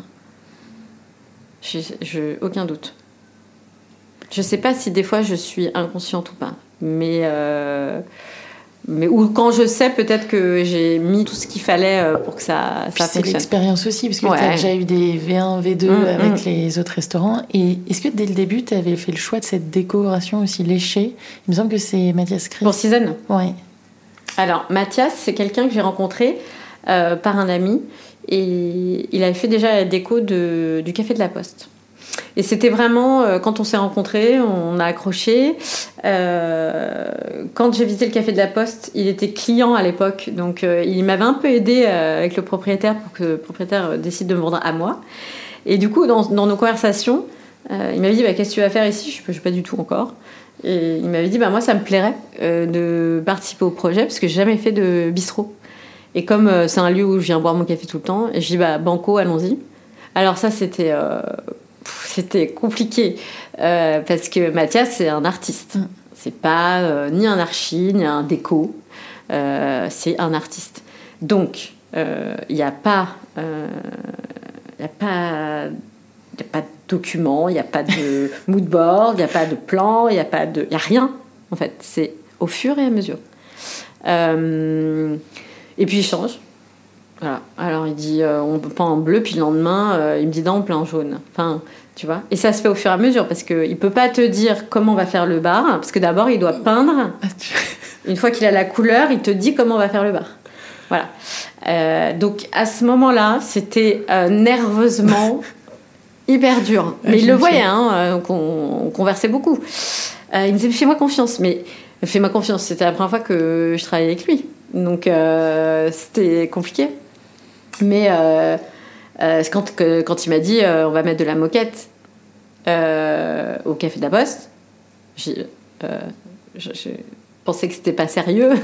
si on a fini avec la moquette. mais finalement, il m'a fait un lieu que j'ai adoré, tu vois, donc donc c'était sympa. Et en fait, c'est à la fin du chantier du Café de la Poste où je me souviens, je, je suis en train d'expliquer le projet de Season. Et il est à côté de moi, c'est pas lui que j'explique le projet, mais il est à côté. Et à un moment donné, il me fait Non, mais c'est génial, c'est génial. Je dis Ah bon, vraiment, tu trouves ça bien? Et il me dit Ah, je trouve ça génial. Je dis Bah, tu veux le faire? Et il m'a dit Bah ouais. Donc euh, je dis Ok, super. Et, euh, et, là, je lui dis Écoute, j'aimerais bien euh, t'emmener à New York pour que tu comprennes le feeling euh, je vais pas te montrer des endroits que je veux qu'on copie, mm. euh, mais je veux que tu ressentes les lieux qui m'ont inspiré. On y est allé. Euh, et à la fin de la première journée, il m'a dit c'est bon. J'ai pas besoin de voir plus, je sais. Et bah, ça s'est passé comme pour le café de la Poste. Hein. Donc voilà. Donc c'était au fur et à mesure. pour la petite histoire, c'est ça qui est très drôle. Le bar en carrelage blanc, euh, il est en carrelage blanc parce que euh, comme il mettait du temps à choisir comment on allait faire le bar, et eh ben il s'est avéré qu'on n'avait pas vraiment beaucoup de choix. On est allé euh, chez Leroy Merlin et le seul truc qui était en stock c'était le carrelage blanc. Voilà pourquoi le bar est en carrelage blanc. Enfin, tu vois, c'est c'est toujours comme ça avec Mathias. quand il a fait le marbre peint au mur, je suis arrivée j'ai pleuré. Bah, j'ai pleuré. Parce que euh, j'ai pleuré. J'aimais pas du tout. Et il m'a dit T'inquiète pas. Fais-moi confiance. Ça, c'est... Et puis quand il commence à, faire des grands, des explications, je me dis ah là là, qu'est-ce qu'il va faire? Et euh, non, ce qui est génial, c'est que euh, il écoute beaucoup quand même ce que je lui dis et il me dit non bah ok, on va faire comme ça, on va faire comme ça. Donc il m'a vieilli le bar. Enfin bon. Donc ça, c'est du stress, par exemple. Tu vois, parce que euh, bah, c'est l'aventure, quoi. Je te posais cette question initialement parce que des restaurants qui investissent lourdement dans la décoration, mm. et je pense à la, chaîne avec Big Mama, mm. c'est pas si commun. Il faut, mm. faut avoir les moyens de, se lancer. Ouais, alors c'est. Euh, je pense qu'à la base, c'est. Euh, en termes de business, c'est pas du tout une bonne chose. Mais euh, en fait, moi, j'ai besoin de. J'ai besoin de, de créer. Euh, j'ai besoin de travailler avec des gens euh, avec qui il y a un vrai feeling. Et ce que j'aime aussi avec Mathias, c'est qu'on travaille avec des, des artisans. Et tu vois, c'est pas, euh, c'est pas du copier-coller, mm. euh, du préfabriqué, euh, etc. tous les restaurants sont uniques. Ouais. Et, et puis on travaille avec des, des gens. alors, des fois, je pense qu'on peut-être on le communique pas assez, tu vois, mais là, par exemple, sur celui de Martyr, c'est une réédition la moquette du premier étage, c'est une réédition des années 70. Enfin, ouais, on travaille ouais, avec des artisans. Le marbre, c'est un atelier, c'est un marbrier qui vient, qui fait tout sur mesure, à l'ancienne et tout. Enfin, moi, c'est ce qui me plaît aussi, tu vois. c'est sûr que c'est pour ça que j'aime pas employer le terme de chaîne pour Season parce que euh, si c'était une chaîne, euh, là au jour d'aujourd'hui, je pense que euh, je serais en, à ma retraite, tu vois. J'aurais fait un lieu, on aurait fait des copier-coller et puis et puis basta. Donc tu mets ton âme dans chaque. Ah ouais. Moi j'ai besoin. Tu utiliserais quel mot du coup? Pour pour parler de season? Je sais pas. Moi j'aime bien demander aux autres ce que ce qu'ils mettraient comme moi. C'est une, sorte de collectif de restaurants. Voilà. Bah, c'est des restos sous la même enseigne. Mais j'ai envie que ce soit une expérience euh, différente à chaque fois, même si on retrouve le même menu. Parce que quand même, on peut faire. Euh, mm. Sinon, j'utilise une autre enseigne. Mais, mais euh, voilà, pour que ce soit quelque chose de différent. Et tout à l'heure, tu parlais de communication. Je crois que tu as fait partie des premiers restaurants à autant communiquer, notamment sur les réseaux sociaux. Et peut-être que ce très bon goût qui est dans la décoration aide aussi à le mm. rendre Instagrammable. Mm. D'où ça t'est venu, cette, euh, cette idée d'aller communiquer sur Insta comme ça? Alors, ça m'est venu d'une ancienne euh, euh, responsable qui travaillait au Café Crème. Quand on a ouvert Season, me dit Ah, est-ce que tu connais Je connaissais pas les réseaux sociaux, parce que j'avais même pas Facebook mais euh, qui me dit Ah, il y, a un réseau qui s'appelle Instagram euh, où tu postes des belles photos. Euh, et puis, comme moi, j'adore tout ce qui est vaisselle, présentation et tout ça, mais ça, c'est vraiment tout à fait personnel, tu vois. Elle me disait C'est quand même joli ce qu'on fait et tout, ce serait sympa de. J'ai dit au, départ, vraiment, je l'écoutais en disant Ok. Euh, et puis on en a discuté avec des personnes de, mon équipe. J'ai euh, une jeune femme qui, euh, qui m'aidait sur des choses spontanément de logistique, de graphisme, etc. Qui m'a dit bah, si tu veux, je peux me former, je peux m'en occuper. Et, c'est vraiment parti comme ça. donc c'était c'est Marie, Marie qui travaille toujours avec moi d'ailleurs. on a commencé en fait toutes les deux à Instagram sans rien connaître. Et je pense sincèrement qu'on l'a fait euh, sincèrement, tu vois. Euh, on me demande toujours quelle était notre stratégie. Nous n'en avions pas. Parce qu'aujourd'hui, il y a même une tartine qui s'appelle Nolita, comme, ça, comme une influenceuse. On sent que votre, euh, le concept, il est vraiment, vraiment très accrocheur pour les influenceurs mm. et que c'est presque tes amis j'ai l'impression que ce sont tes amis. Bah parce que, en fait, c'est euh, au début, moi, je savais pas du tout ce que c'était qu'un influenceur. Et en fait, les premiers euh, que j'ai reçus, je les ai reçus. Enfin, je travaillais dans le restaurant, moi, je, mm. je faisais le service. Donc, euh, je les ai reçus comme mes clients. donc, des fois, je parle. enfin, voilà. Je pense que ça s'est fait spontanément. Et je pense qu'ils ils ont ressenti aussi ma sincérité finalement. Euh, donc oui, il y en a, mais comme des clients, tu vois, moi j'ai des clients qui sont devenus des amis. Hein. J'ai des clients du Café Crème euh, qui sont mes amis aujourd'hui. Euh, et donc là, ça s'est passé exactement de la même manière. par exemple, Camille, Nolita, pour moi, c'était clairement rendre à César ce qui est, à César. C'est-à-dire que c'est un jour, elle est rentrée d'Australie. elle m'a dit Oh là là, j'adore le halloumi. Je lui dit Bah, nous, des fois, le chef, il, il, il en utilise pour faire les plats du jour. Et elle m'a dit Ah, j'allais manger en Australie avec euh, tartine d'avocat. Je lui ai dit Bah écoute, si tu veux, je le fais. Je lui en ai fait juste pour elle.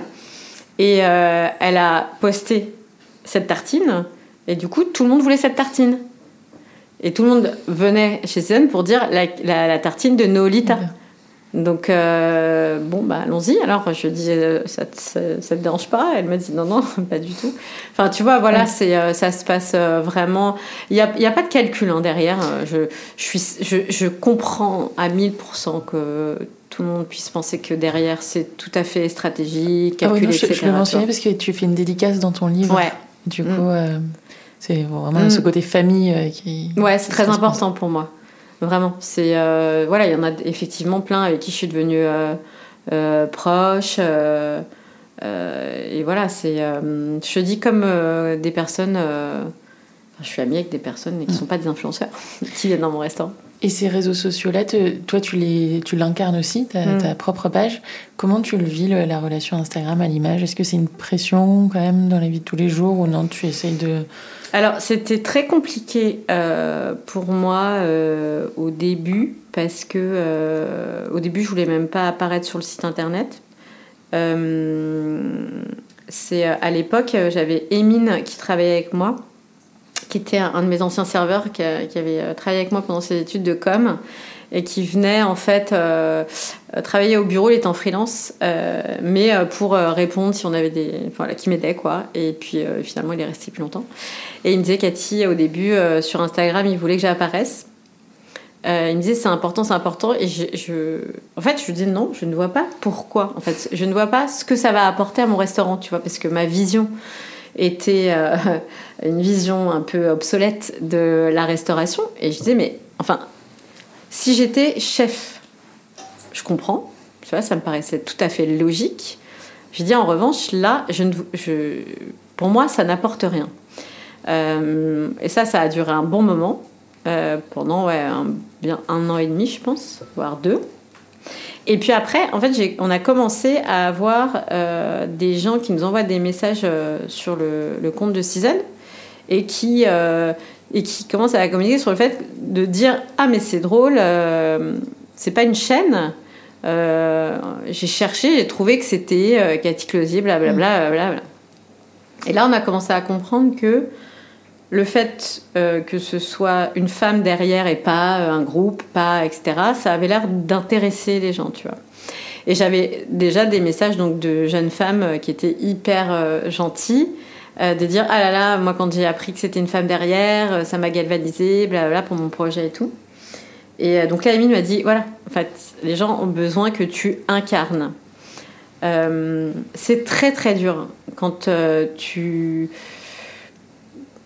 j'ai pas fait ce métier pour ça. Mm. Euh, euh, communiquer sur soi, en fait, c'est c'est dur, quoi. Mm. Euh, donc moi, c'était vraiment compliqué au début.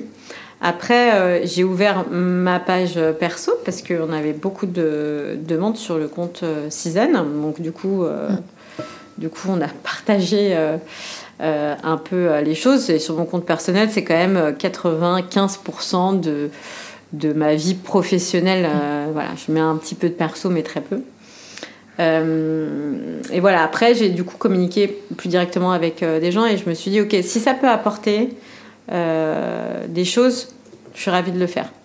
Vraiment. Si c'est utile, si ça peut aider ne serait-ce qu'une personne, je veux bien le faire. Donc, je, voilà, on n'a pas besoin de communiquer non plus euh, tout le temps, euh, tout le temps sur moi, mais euh, j'aime bien communiquer sur mon équipe aussi, moi. Tu vois, je, en fait, c'est une équipe, quoi. Je ne pourrais pas y arriver toute seule. Donc, Et là, je vois que tu as ton téléphone sur les genoux. Ouais. Est-ce que tu arrives à te séparer de ton téléphone de temps en temps? Alors, clairement, mon téléphone, c'est mes enfants. J'ai la hantise euh, de ne pas être joignable quand je suis pas avec eux. Alors quand je suis avec eux, je ne sais plus où est mon téléphone. Mais euh, sinon, c'est. Mais vraiment, c'est. Je me suis posé la question, tu vois. Mais mm. je sais que si je l'ai pas, je vais, je vais être en permanence euh, en train de, de penser à ça. Forcément, ça, les enfants, c'est le stress le plus grand pour tant que maman. C'est ce que j'allais te demander aujourd'hui. Mm. Maintenant, euh, en tout cas, Season a l'air d'être euh, une affaire qui roule. Mm. C'est quoi ton plus grand stress dans la vie? Mes enfants. C'est pas mon plus grand stress, mais euh, enfin c'est c'est très. Ce qui est difficile quand tu es une femme et que tu entreprends, je pense, et je l'ai lu beaucoup, c'est d'être en permanence avoir cette émotion ou ce sentiment de culpabilité. Alors, soit c'est la culpabilité par rapport à tes enfants parce que tu travailles trop, soit parce que quand tu es avec tes enfants, tu te dis Ah, mais j'ai pas fini mon travail. Donc, et en fait, c'est une vraie balance. Hein. Euh, ça, c'est vraiment. Euh, il faut gérer, gérer tout le temps, tout le temps. Moi, maintenant, ça y est, je prends un peu de recul là-dessus. Mais euh, oui, c'est mes enfants. En fait, j'ai envie. Je, je, suis toujours en train de me dire Ils sont encore petits, puisqu'ils ont 8 et 12 ans. Et je me dis, est-ce qu'à l'adolescence, je, vais, je vais avoir un revers de t'as pas fait ci, t'as pas été là, voilà, parce que j'ai beaucoup travaillé. Mm. je travaille toujours beaucoup. Donc, je, pense souvent à ça. Alors, je leur pose la question. des fois, je leur dis, je leur dis sur est-ce que vous avez euh, quelque chose à me dire euh, Est-ce que ça vous va euh, Est-ce que vous, vous, trouvez que je suis assez là Est-ce que vous avez des remarques, etc. Bon, pour les enfants, on ne fait jamais assez. Mais j'ai réussi généralement à avoir quand même un retour assez objectif. Donc, pour le moment, ils me disent que ça va. Parce qu'ils commencent toujours par dire bah non, pas assez. Mais quand je dis oui, non, mais là, par exemple, c'est grâce à ça que je peux euh, venir quand je veux à l'école, quand ci, quand ça. Donc mm. euh, finalement, quand je leur explique un peu, ils me disent oui, c'est vrai. Donc je leur demande ce qui leur manque. Euh, pour l'instant, ça a l'air de bien se passer. Et tu leur montres un exemple aussi. Oui, alors c'est très important pour moi, par contre, de leur montrer le, travail. Ça, c'est indispensable. Indispensable. mais ça, ils ont bien compris, puisque mon petit me, me dit toujours ce qui m'oblige à travailler autant. il, il, est, il, est pas d'accord et il me croit pas quand je dis que personne m'oblige. Euh, il me regarde euh, vraiment, euh, il me dit bah, alors pourquoi? Enfin voilà, je, et d'ailleurs, le grand un jour a répondu à ma place quand on m'a dit quelle est ta passion? Et mon fils a dit ah mais ma mère c'est son job. donc donc voilà donc je je pense, mais ça, c'est quelque chose ouais, qui, qui, qui va me stresser. Si, euh... On peut pas tout bien faire, hein, on le sait, maintenant, il faut accepter. Mais, euh, mais j'espère que, que ce que je fais aujourd'hui et tout le travail que je fournis n'aura pas d'impact négatif sur eux, en tous les cas. Et tu parlais de ce sentiment de culpabilité qu'aussi entre le temps pour les enfants et le temps pour le travail. Est-ce qu'au milieu, tu arrives à trouver du temps pour toi? Non, c'est très compliqué. mais après, parce que je suis... Euh, en fait, mon cerveau travaille euh, tout le temps, tu vois. Euh, c'est pas. J'ai pas l'impression de travailler. En fait, des choses, des fois, c'est très excitant pour moi. Je réfléchis, j'ai une idée, tout ça. Enfin, tu vois, juste avant de venir ici, j'avais un rendez-vous. Et on me dit, ah, c'était bien les vacances. Je dis, oui, bah là, j'étais en déplacement professionnel, mais en fait, ah, vous étiez où? Je dis bah j'étais à Amsterdam. Ah bon, vous allez ouvrir là-bas? Je dis non non, mais parce que j'allais euh, goûter euh, des restos. Donc euh, là j'ai conscience que quand je dis ça, en fait c'est pas un travail pour les gens, tu vois. Donc effectivement, enfin moi je suis allée, c'est pour mon travail, mais mm. j'ai l'impression de d'être en week-end, tu vois. Donc donc c'est ouais non c'est c'est c'est compliqué. Le temps pour moi, euh, j'en prends un tout petit peu. Mais, euh, mais tu vois, ce week-end, pour moi, c'était un temps pour moi. Mm. D'aller euh, sourcer, découvrir, être curieuse. Et tu as des routines sur le sport, l'alimentation, quand même? Ouais, c'est compliqué de tenir mes routines sport, clairement. parce que généralement, je fais passer après. Et ça, c'est une erreur. C'est quelque chose que je veux changer là à la rentrée. Euh, donc j'essaye d'en faire parce que je sais très bien le bien que ça me fait. Euh, là, pour le coup, c'est un moment pour moi. Euh, c'est pour ça qu'il faut que j'essaye de ne pas le mettre en dernier sur ma to-do. et que je veux vraiment me, me mettre un programme là-dessus. C'est comme voilà, faire de la méditation ou, ou, commencer le yoga, tu vois, parce que j'ai un peu essayé cet été. Ça fait genre 10 ans que je veux faire le yoga, donc je veux absolument m'y mettre là. Euh, et je me dis que finalement, ça, ça va être des moments pour moi. Et ça va m'aider à gérer euh, des coups de stress, il paraît, je pense. je pense. Et sur l'alimentation, comment tu gères? Parce que si tu dois goûter plein de mm. choses, être souvent présente en cuisine, tu arrives à te donner un cadre ou en fait tu lâches prise aussi là-dessus je, j'ai, Ça fait longtemps que j'ai lâché le cadre. Euh, en plus, dès que j'essaie de me cadrer, c'est une catastrophe. Donc, euh, j'essaye de. Non, je. Je mange quand j'ai envie de manger. À l'instant. Ouais. Euh, ça, attention, ça veut pas dire que euh, je grossis pas. je fais attention, quoi. je suis obligée de. Quand je monte, il faut que je fasse attention un tout petit peu, tu vois, mais. Mais euh, non, j'ai toujours été comme ça. Il paraît que même euh, bébé, je, il fallait pas me forcer en fait. C'était, je mangeais quand je mangeais. Donc, euh, donc là, c'est pareil. Je peux avoir des périodes. Par contre, quand je voyage, je mange beaucoup. Parce que je goûte beaucoup. Mm. Je suis très curieuse. Donc, euh, Et sur les- la santé mentale, est-ce que c'est quelque Mm. chose qui te parle? On a parlé Ouais. notamment de cette période de 5 ans qui était longue, mm. où tu as dû beaucoup endurer. Tu as des pratiques, des choses que tu mets en place ou des gens qui t'accompagnent là-dessus? Un santé mentale très important. Euh, alors, euh, moi j'ai fait beaucoup de dépression.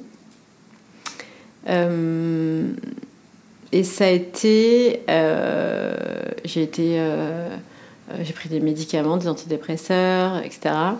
Et, j'ai beaucoup, beaucoup, beaucoup réfléchi, beaucoup observé le pourquoi du comment euh, je pouvais être dans des états comme ça. Enfin, en fait, le, moment euh, euh, qui a été très dur pour moi, c'est un jour au Café Crème, je suis tombée raide pendant deux heures et demie.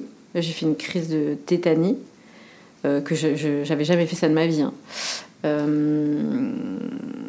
Ça a été très très difficile. J'ai cru que j'étais en train de mourir. Les gens qui étaient autour de moi pensaient que j'étais en train de mourir. Euh, je savais pas ce qui m'arrivait. Enfin, euh, je finis à l'hôpital. Enfin, c'était euh, c'était hyper dur. Et, euh, et c'est que maintenant, enfin, je ne vais pas te décrire tout le, le processus, mais euh, j'ai découvert que j'avais une dérégulation émotionnelle. Donc en fait, je me suis beaucoup, je travaille beaucoup euh, sur, sur ça, sur euh, les émotions, les ressentis physiques, euh, la gestion des émotions. C'est, c'est, bah, ça me passionne en plus. Mm. Parce qu'on se rend compte à quel point on peut réussir avec le temps à maîtriser les choses. Et surtout à s'accepter. En fait, moi, je pense que cette crise de tétanie, il y a eu un avant, un après. Parce que je suis, j'ai toujours été quelqu'un de hypersensible, euh, mais je voyais ça comme une faiblesse. Et mon entourage professionnel euh, me faisait ressentir que c'était une faiblesse. Donc il fallait absolument que je cache ça. Donc tu encaisses, euh, tu encaisses, mais en fait ton corps à un moment donné peut plus quoi. C'est pas possible. Euh, donc moi j'ai envie de dire, je crois que c'est pas forcément euh, le plus compliqué pour moi d'encaisser le stress, c'est d'encaisser les émotions, Euh, quelles qu'elles soient. Et du coup, euh, de là, euh, je, je- je me suis, euh, j'ai fait beaucoup de travail sur moi et, euh, et, et maintenant, euh, euh, j'assume le fait d'être hypersensible, j'assume de pouvoir être vulnérable. Et en fait, tout ça, c'est pas des freins en fait à l'entrepreneuriat, pas du tout, au contraire. Tu vois, moi, je me dis que c'est mon hypersensibilité qui me donne des clés des fois. Donc, il faut pas que je rejette ça. Je au pense contraire. que les équipes apprécient aussi Ouais. cette transparence. Moi, je leur dis maintenant. tu vois. Euh, comme de toute façon mes équipes euh, celles qui sont là depuis euh, longtemps avec moi euh, savent très bien que je peux pleurer euh, pour du positif du négatif enfin tu vois et que c'est pas je m'en cache plus maintenant. Voilà puis je suis capable aussi du coup de, de dire ok là ok là je suis fatiguée donc je, je vais être plus sensible. Et ce qui est bien c'est que si tu veux ça donne aussi aux autres la possibilité d'exprimer euh, en fait, je trouve que ça donne un, un environnement un peu euh, safe, tu vois, sécurisant pour tout le monde. Euh, c'est que euh, bah, moi, Pénélope, qui est mon assistante office manager, donc la personne qui est quand même avec laquelle je communique tout le temps, euh, qui est aussi quelqu'un euh, d'hypersensible. Donc, euh, c'est d'ailleurs, je- quand j'ai découvert ça, je me suis dit, bon, c'est pour ça qu'on s'entend bien, tu vois. Bon, du coup, je suis très attentive. Elle est très attentive. Je vois tout de suite quand ça va pas. Quand ça va pas, je, je ferme la porte du bureau. Je dis stop. Qu'est-ce qui se passe? Euh, Elle, pareil, quand elle me voit, elle s'il y a du monde, elle m'envoie un WhatsApp. Elle me dit est-ce que ça va? Qu'est-ce qui se passe? Euh, Donc, euh, c'est c'est pas pour ça qu'on n'y arrive pas. Ouais, non, c'est juste une grande transparence, du coup. Il n'y a pas de faux semblant. non. Et, euh, et j'ai déjà eu des jeunes femmes qui me qui, qui, partageaient là-dessus, euh, en me disant qu'ils étaient sensibles. Et euh, aussi sur des talks où on me disait c'est dingue, j'apprécie beaucoup que tu aies dit que tu pleurais. je dis mais je suis un être humain déjà, je vais pas juste vous vendre du rêve. Et puis montrer que c'est pas parce qu'on est euh, sensible euh, avec des émotions exacerbées qu'on peut pas y arriver. Euh, voilà, la sensibilité des émotions, c'est pas des faiblesses. moi, j'estime que je suis quelqu'un de très très fort parce que je suis, je suis capable d'encaisser énormément. J'en suis totalement consciente et je suis sensible. Il y a un grand pouvoir de remise en question. Ouais. Mais je continue à travailler dessus parce que du coup après, bon ça c'est peut-être ma personnalité, mais quand tu comprends que quand tu fais cette introspection, euh, ce travail, et que du coup, moi, j'arrive à mieux gérer mes émotions, parce que déjà, j'arrive à. C'est très très dur, euh, j'invite tout le monde à le faire d'ailleurs, sur euh, essayer de, de, de, dire quelle émotion tu es en train de ressentir. 9 fois sur 10, on se trompe sur l'émotion. Et ça, c'est hyper intéressant. Bah, du coup, maintenant, je suis devenue obsessionnelle là-dessus. Hein. Je suis toujours en train de me dire, ok, là, c'est laquelle? Non, c'est ça. Non, c'est pas ça. Non, je pense que c'est ça. Et déjà, je trouve que ça aide euh, à gérer ce moment, à gérer l'émotion. Euh, parce que du coup, tu t'arrêtes en fait pour réfléchir. Du coup, ça, ça, ça, la calme un peu, cette émotion. Donc, je trouve ça hyper intéressant. Et surtout, tu comprends que ton cerveau est une machine incroyable incroyable, sans limite. Euh, et là, moi, je suis dans, un, dans une phase, là, en ce moment, où je me dis, non mais attends, je n'ai pas exploré le dixième de mon cerveau. Donc, euh, et j'ai envie de, tu vois, d'explorer parce que finalement, moi, ce travail que je fais, euh, quand je dis ce travail que je fais, c'est avec toute une équipe de psychiatres spécialisés dans un centre qui est spécialisé. Euh, où on a fait des travails en groupe, euh, des, enfin, individuels, des exercices et tout. Et, euh, et en fait, ça m'a apporté beaucoup de sérénité. Donc c'est aussi pour ça que j'ai envie de continuer, c'est que je me dis, ça m'a apporté tellement de bien-être, de sérénité, d'accepter ce que je suis et de l'assumer totalement, que je trouve ça hyper intéressant.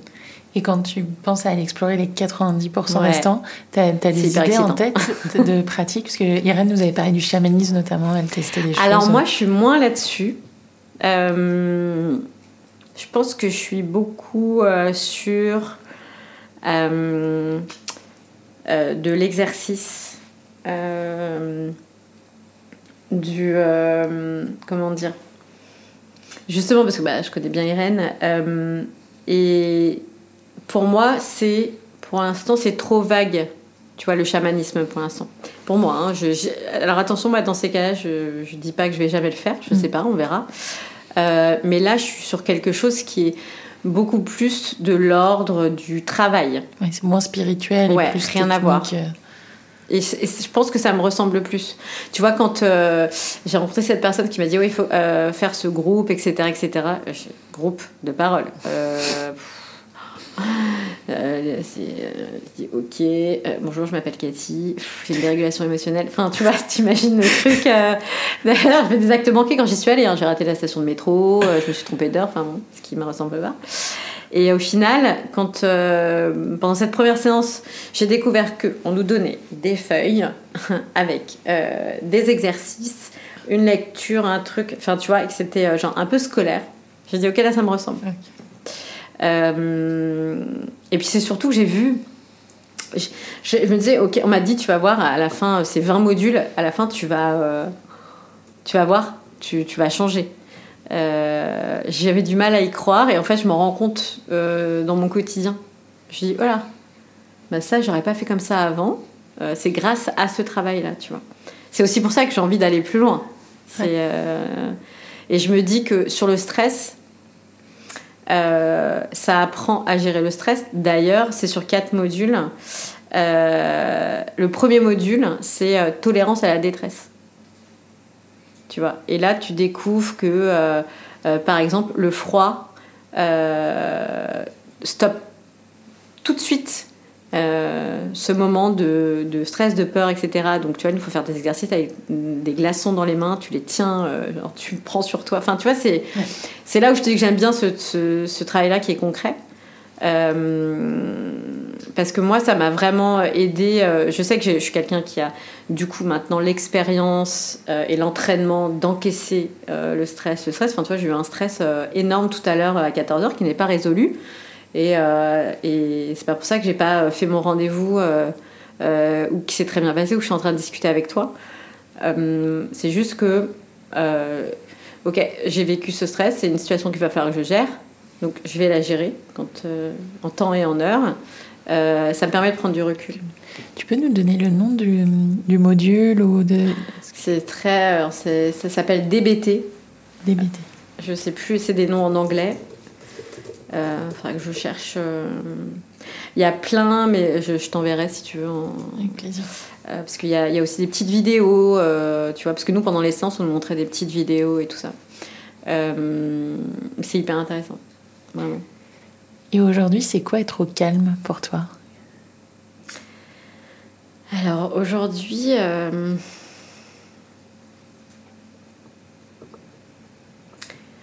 Être calme pour moi, c'est... Euh, bah, tu vois, je suis très... Euh, je continue dans... dans euh, En fait, c'est d'être en phase avec moi-même. Et c'est ce que j'apprends là, en fait. encore en ce moment. Enfin, pour moi, de toute façon, on apprend jusqu'à la fin. Euh, c'est arriver à de la sérénité. Et dans ta vie de tous les jours, ça se manifeste comment? Euh, C'est quand je suis chez moi. Euh, J'ai appris euh, à, avoir un moment pour moi comme ça au réveil. Euh, c'est vraiment maintenant, je fais tous mes rendez-vous, je fixe tous mes rendez-vous euh, en me laissant toujours un laps de temps le matin. C'est un laps de temps, en fait, je travaille, mais je travaille, euh, tu vois, sur la réflexion. alors, quand c'est des moments scolaires, c'est on ouvre un œil, on gère les enfants, le truc. Et hop, dès qu'ils sont partis à l'école, je me pose. Euh, je me pose, euh, je bois mon café et euh, je, pense. Je pense, je réfléchis. Et c'est ça, être au calme pour moi. Et j'ai besoin de ça maintenant. Je me rends compte que ça peut m'arriver de fixer un rendez-vous, par exemple, à 9h. Je dois partir dès que les enfants sont partis. ma journée se passe pas de la même manière. C'est un calme physique, mais une stimulation intellectuelle. Ouais, mais ça me calme aussi. Donc, parce que c'est. Tu sais, quand tu es avec les enfants, tu es avec les enfants. Et euh, moi, ça peut m'apporter de la frustration. je comprends. Donc, euh, c'est. J'ai pas encore réussi euh, la méditation. Non, mais c'est pas. Je, lisais un post sur Instagram il y a pas longtemps qui disait les, la méditation, c'est pas pour les constitutions pita en Ayurveda. C'est normal, vous avez le feu en vous, vous vous pouvez pas vous poser. N'essayez pas. Ouais. ça ne sert à rien de vous frustrer. Ça m'a fait du bien de savoir ça, que c'est pour ça que j'arrive. Merci de me le dire, c'est comme ça. Est-ce que tu as des conseils pour les gens pour être au calme comme toi, pour trouver cet alignement? Je pense qu'il faut trouver euh, chaque personne à, euh, et on nous a appris ça aussi dans le groupe, c'est euh, vraiment différent selon les gens, mais tu vois, elle nous donnait des exemples, c'est trouver ce moment de pleine conscience dans votre journée. Donc c'est selon les gens, c'est euh, bah, moi, par exemple, ça va être le matin quand je bois mon café. Euh, il y avait une autre jeune femme qui était là. C'était elle, c'était le euh, déjeuner, le moment de son café, de sa cigarette. Enfin, selon chaque personne, c'est quel est le moment dans ta journée où tu sais que là c'est le moment qui te fait plaisir. Donc il y en a, ça va être fumer une cigarette, l'autre c'est boire un café, l'autre c'est faire de la méditation pendant un quart d'heure, une c'est pour faire du yoga pendant une demi-heure. Et pour moi, c'est important euh, de d'avoir ce moment-là tous les jours. Mm. C'est vraiment pour ça. Et en fait, ça, moi, je l'ai compris pendant le confinement. Euh, puisque bah, du coup, j'avais pas à courir, euh, tu vois, parce qu'avant, je me fixais des rendez-vous dès le matin et tout ça. Et du coup, bah, pendant le confinement, on a changé complètement nos routines. Et, euh, et là, je me suis dit, ah, ça, c'est bien, parce que ma, ma, journée, je la vis complètement de manière différente. Et donc, c'est propre à chacun, mais je pense qu'il faut réfléchir à qu'est-ce qui me fait plus plaisir dans la journée. C'est un super conseil, merci. Mm. Est-ce qu'il y a une personne que tu admires pour sa capacité à gérer le stress, la pression, et que tu me recommanderais d'interviewer sur ce podcast? Alors tu peux dire Irène Bon alors forcément, euh, net, non mais spontanément, en plus j'aurais dit Irène évidemment, euh, puisque c'est euh, la jeune femme entrepreneur par excellence, tu vois, pour moi, qui en plus dont j'ai vécu plein de moments tu vois et qui m'a impressionné et qui m'impressionne toujours euh, donc c'est vraiment euh, la personne qui me serait venue comme ça euh, de prime abord. Peux être un artiste, sportive ou sportif, d'autres. Alors, bah, ils sont deux parce que finalement ils ont monté leur entreprise tous les deux. Maxime et Mehdi qui sont coachs sportifs, qui sont des alors, euh, moi, on dit que je suis une salariée entrepreneur, mais moi, j'ai l'impression d'être à deux à l'heure, hein, à côté d'eux. Je me dis, c'est hallucinant euh, ce qu'ils font. Et, euh, et oui, puis je, les connais. Je, ouais, je pense que ça serait peut-être Maxime et Mehdi. Maxime et Mehdi. Mm. Ah, je, vais, je, vais, regarder avec attention ce qu'ils mm. font. Merci beaucoup, Cathy. Merci pour ton temps et le partage, surtout ta grande générosité. J'étais ravie de t'avoir. Et donc, rendez-vous chez Season pour goûter la carte. Avec plaisir. À bientôt. À bientôt. C'est la fin de cet épisode. J'espère qu'il vous a plu et qu'il vous aura offert quelques clés pour une vie plus apaisée. Moi, mon astuce anti-stress, c'est le chanvre, et plus particulièrement le CBD.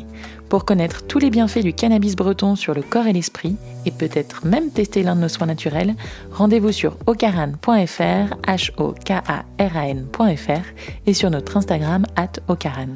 Merci pour votre écoute, c'était Au Calme, et à la semaine prochaine pour un nouvel épisode.